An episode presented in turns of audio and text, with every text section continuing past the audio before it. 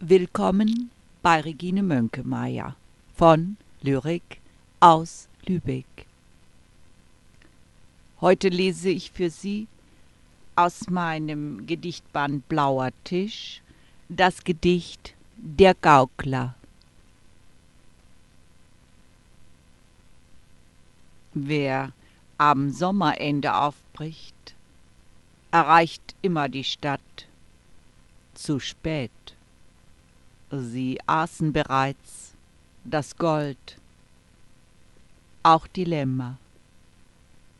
Er aber zögert nicht, immer wieder ans Tor zu schlagen, zum Tanz seiner Schlangen. Danke für Ihr Interesse. Wie immer empfehle ich Ihnen meine Internetseiten www.bleisatzwerkstatt.de und www.dreischneus.de.